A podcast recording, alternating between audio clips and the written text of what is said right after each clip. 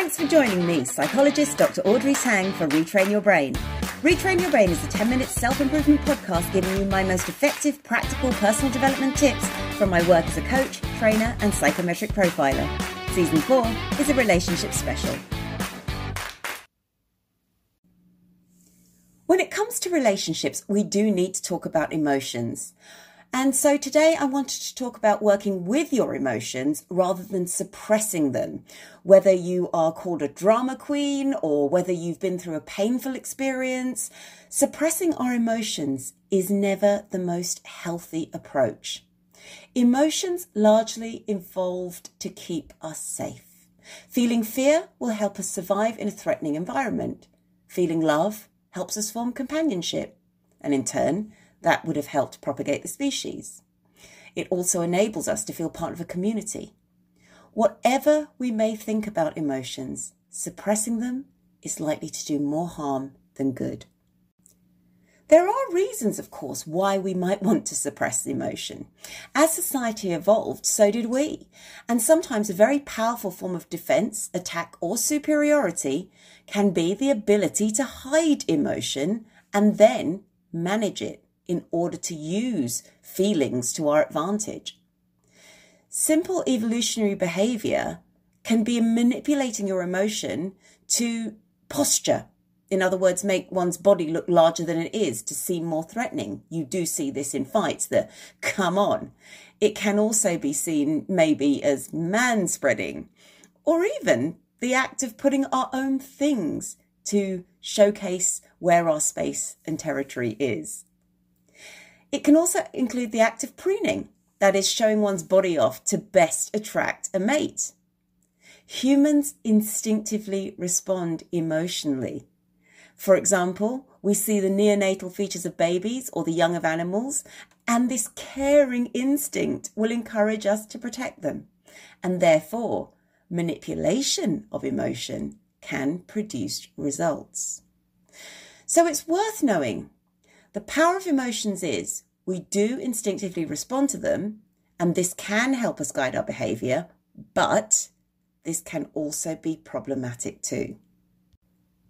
We sometimes choose to suppress emotions, for example, because it helps us professionally.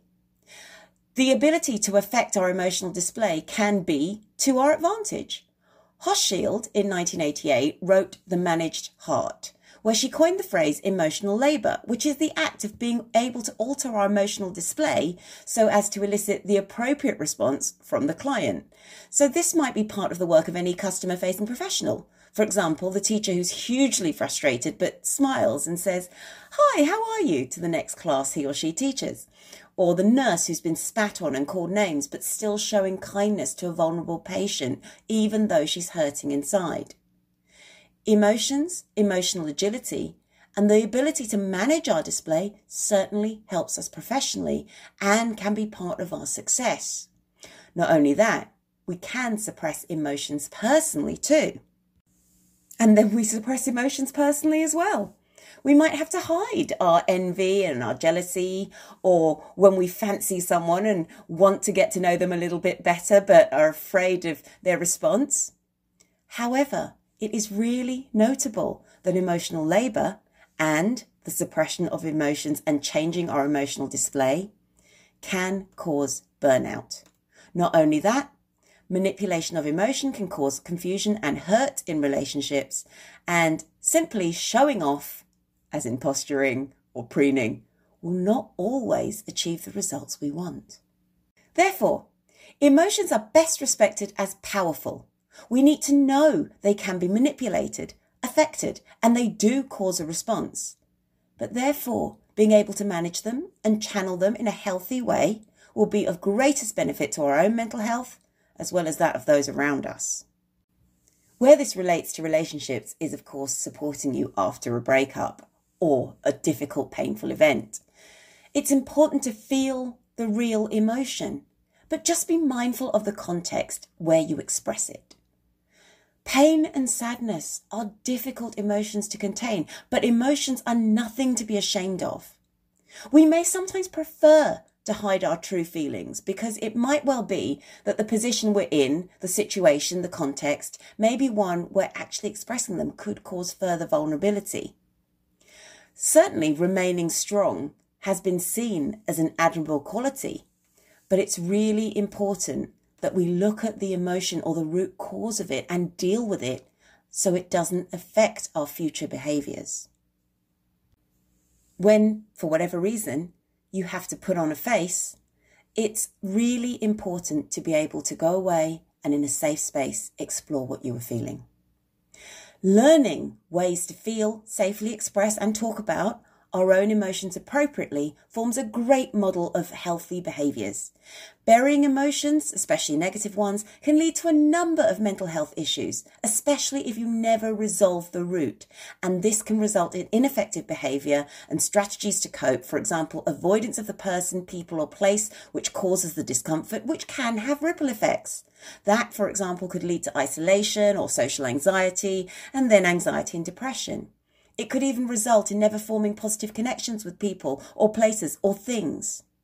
It may not allow us to build up the ability to deal with said situations and be able to form ways to cope which are helpful to us in future. And of course, we all know that self medication to suppress emotions, drugs, alcohol, overeating can have huge physical consequences, including detrimental and sometimes irreversible effects on the brain and body. You're also unable to teach your own children or model healthy expression of emotion to your teams or perhaps your clients. And this can affect your success as a parent, as a professional, and as a friend.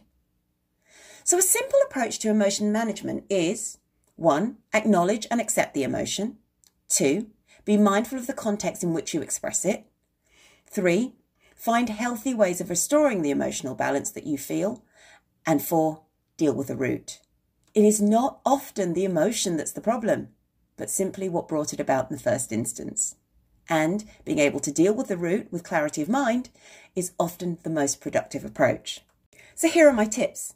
Number one, recognize, label, and accept the emotion. When you recognize an emotion, and it is usually a negative one, you will feel it somewhere in your body. Recognize it, label it, accept it, and know it's okay to feel it. And when I say label it, don't just call it interesting or different. Try and work out what it is.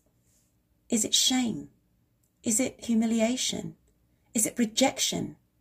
Those are difficult words to say, but if you can find the honest label, you can begin to deal with the root. You may even wish to write down how you feel and why you feel that way, because this form of expression can have a very therapeutic effect and it can actually allow you to think about the trigger situation when you're ready to address it. Number two, find healthy ways to restore that emotional balance. You do not need to self medicate. Simply laughing or watching a funny video, listening to music, crying, singing, changing your environment by going for a walk, any of those are free and simple ways to manage emotional stress. Then perhaps being able to discuss the situation rationally can be a healthy way to express that negativity. It might be that if you feel so emotional, just write everything down, but don't send the letter or email. Other things that we can do is actually build up positivity so that when negative emotions hit us, it doesn't hit us quite so badly. Some people keep a well-being box or a crisis pack, and this gives them easy access to things that help them feel better. I personally keep a fan because my temperature changes when I get angry, and I keep a fluffy keyring because I like the feeling of that texture and it has a calming effect. It's the same principle as the diabetic who keeps sweets available just in case. Sometimes going out for a run or working exercise into your routine can be really helpful. And it might also be that you channel the stress into physical exercise, which actually changes how you are feeling that particular emotion.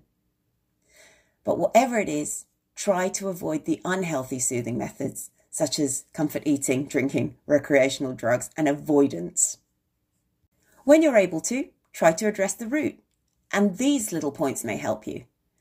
Have the discussion when you're not hugely emotional, otherwise, it's likely to turn into an argument where winning becomes the goal, not solving the problem. And yes, sometimes you may need to walk away and then return. But if you're going to walk away, tell the other person or people that you will be back and then come back.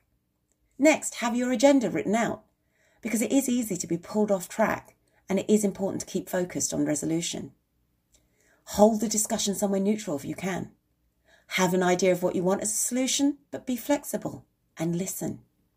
And of course, try to avoid blame language, such as, you were mean. It's much healthier to focus on what is under your control. For example, when you said X, I felt. You're focusing on the behaviour. It may even be that the issue lies in the communication rather than the actual event that occurred. There are also some key indicators that someone is suppressing their emotions as a coping strategy, so watch out for these. Not wanting to talk about something, sometimes physically leaving the room when a difficult subject or a specific name or discussion is raised. Getting angry suddenly and perhaps out of proportion to what is asked or said, that could indicate deeper issues. Talking in extremes, for example, everyone or no one, can also indicate the inability to see nuance within a situation, and that is often because when we're very emotional, we do seem to think in extremes. And the other two I've learned as a coach is the avoidance of emotional language, such as, as I've said before, the use of interesting as opposed to hurt or sad, and the use of joking or humour or laughter. And the latter one, for me, is the hardest defence of all to break because people like happy people. And we don't often think to ask further when someone appears happy and makes a joke about something that has upset them so it's easy to presume they've dealt with it. And not only that, when somebody is used to making a joke about it, it's quite difficult to get to the truth. Therefore, working with professionals can help. Family and friends can be too close to the situation and they may have their own opinions, which can muddy the waters. A professional will give you objective tools to work through. And I would personally advocate someone who has an understanding of DBT, which is dialectic behaviour therapy, as this is specifically aimed at managing emotions and is hugely practical. But either way, when you're choosing a professional practitioner, make sure it's someone you can work with, with whom you have a rapport. Finally, it's worth remembering that people express their emotions in different ways. Just because, for example, your response to grief may be to cry, it doesn't mean that the person who busies themselves fixing things isn't feeling pain. Making a judgment is unnecessary. Instead, make yourself available to talk, or perhaps signpost them to someone else, because there may be many reasons why people prefer to speak to a stranger, and this is a constructive approach. Emotions are part of the complexity of being human. They can make us feel incredibly good, but at the same time, they can also suddenly make us feel bad. However, learning to manage them and express them healthily will always be the best way to move forward. And that's all we have time for. But for more practical self improvement videos and articles, visit my website www.draudreyt.com or check out my work on my YouTube channel, Dr. Audrey Tang.